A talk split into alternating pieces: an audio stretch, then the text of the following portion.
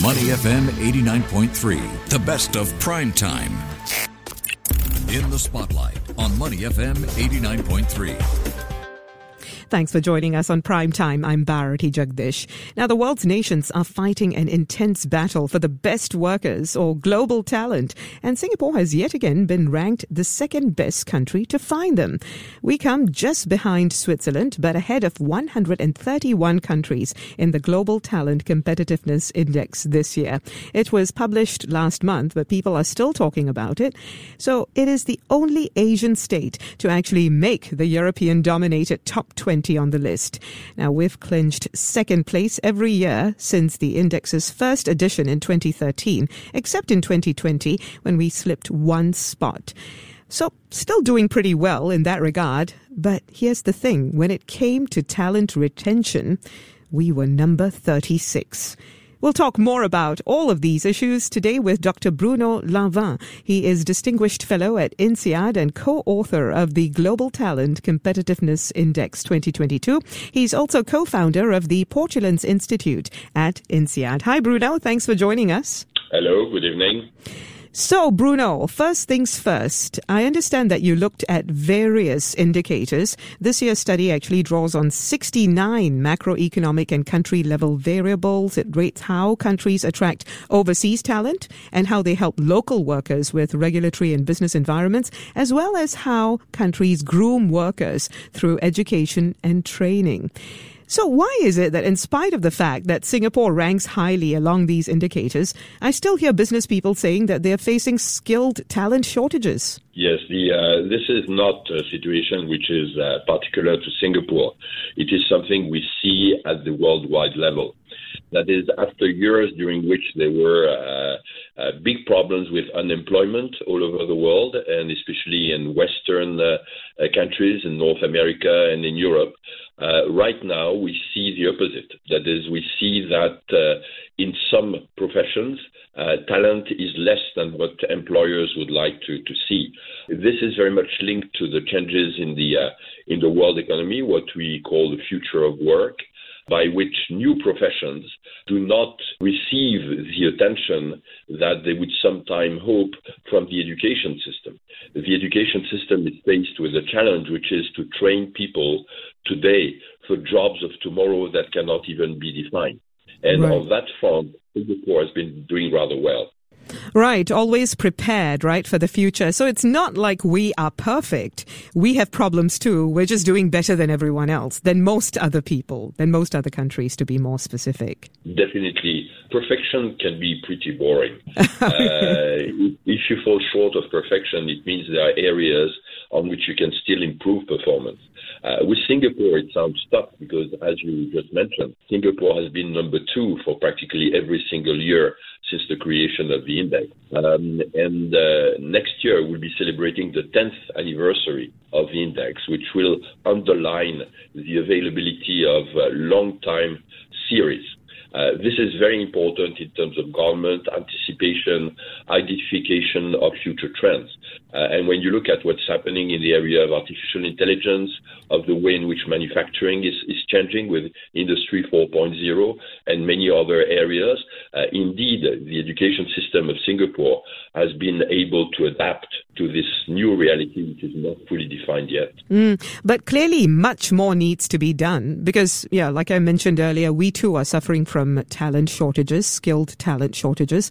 And of course, we're not doing as well as Switzerland. So, what are the gaps here that we can improve on further? Well, first, there are common points between Switzerland and Singapore. Both are small economies. Uh, less than 10 million people, um, and they had there are countries largely because of their size who didn't have a choice they had to play the game of globalization. They had to look at international trade, international investment just to grow. Uh, people tend to forget that in 1850, uh, which is uh, not so long ago, uh, Switzerland was the poorest country in Europe. People were dying from hunger in their mountains.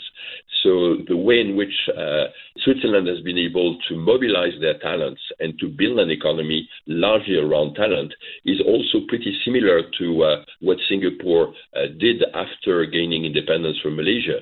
The harbor Uh, related activities were not enough to create prosperity, and education, attracting talent, mobilizing talent has been at the core. So, what can be improved? There are clearly factors which are cultural, and this cannot be changed easily. For instance, Switzerland has done very well on the front of apprenticeship. Apprenticeship is the principle by which if a kid with 14 or 15 year old doesn't like school, they don't feel comfortable at school, they have an opportunity in Switzerland to go and get a job. But the uh, specificity of the Swiss system is that the door to go back to formal education is never closed. Mm. They can go back and get an education when the taste comes back. And the best illustration of that is that uh, the Council of Ministers, uh, the Federal Council of Switzerland, which is composed of 15 members, has currently more than half of their members who come from that apprenticeship track.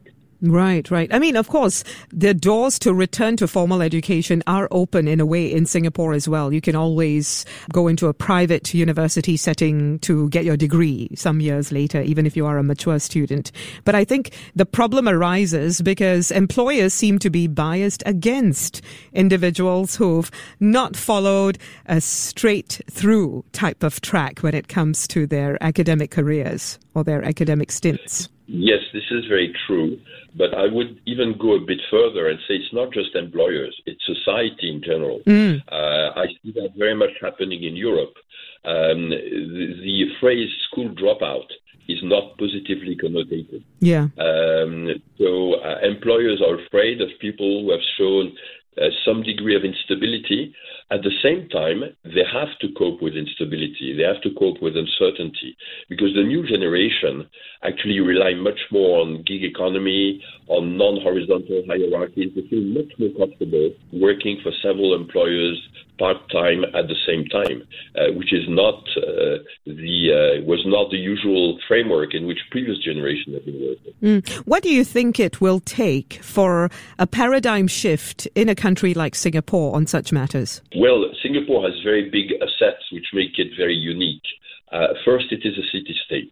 Uh, there are not so many around the planet. So the agility of cities can be uh, combined and married with the uh, the power of being a nation state, with uh, a powerful sovereign funds, with uh, uniformity in the way in which decisions are taken, with good governance and a good image.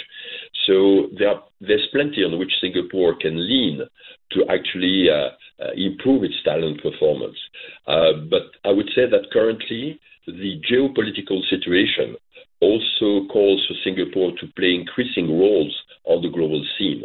Uh, it is in the South Asia Pacific region, uh, which is going to be for a number of years the most dynamic region in the world. It will pull growth. Uh, even if China goes down a bit, it will still remain ahead of other parts of the world. And the, the growing tension uh, around the China Sea and what's happening with, with Taiwan, with other uh, countries in the region, actually call for an increasingly important diplomatic role of Singapore. And last but not least, because Singapore never had a choice uh, but play the game of globalization and being an internationalized economy, it can continue to play a leading role in promoting multilateralism, uh, international disciplines in trade and investment. Uh, and that's uh, a role for which the uh, large part of the international community will be grateful. Mm. And speaking of internationalization, Singapore recently introduced the One Pass to attract highly skilled expatriates. And when the government did this, the talk on the street went a little like this. You know, we have a world class education system. Why is it that we need overseas talent still? Now, the authorities have explained, of course, that diverse experience and expertise all of these things are necessary. And we must also bear in mind that if we just look at Singaporeans alone, we may not have enough numbers. I mean, the fertility rate here is still low. But what's your perspective on the need for international talent? Yes, the, there are clearly three elements to consider. Uh, one is numbers. Okay, when you're a small economy, uh, whatever the quality of your education system, you will never be able to produce enough talents for what you need, not only for your national uh, economy, but for your uh, ability to export and to be competitive on global markets. So numbers have to be uh, considered as an unmutable reality there. The second one is the um, the fact that uh, today there is something called brain circulation, which is considered as a very big advantage in recruitment uh, by employers. In other words, if you have the choice between recruiting an engineer who has been educated in Singapore who has been working for six to eight years, let's say, in various Singapore companies.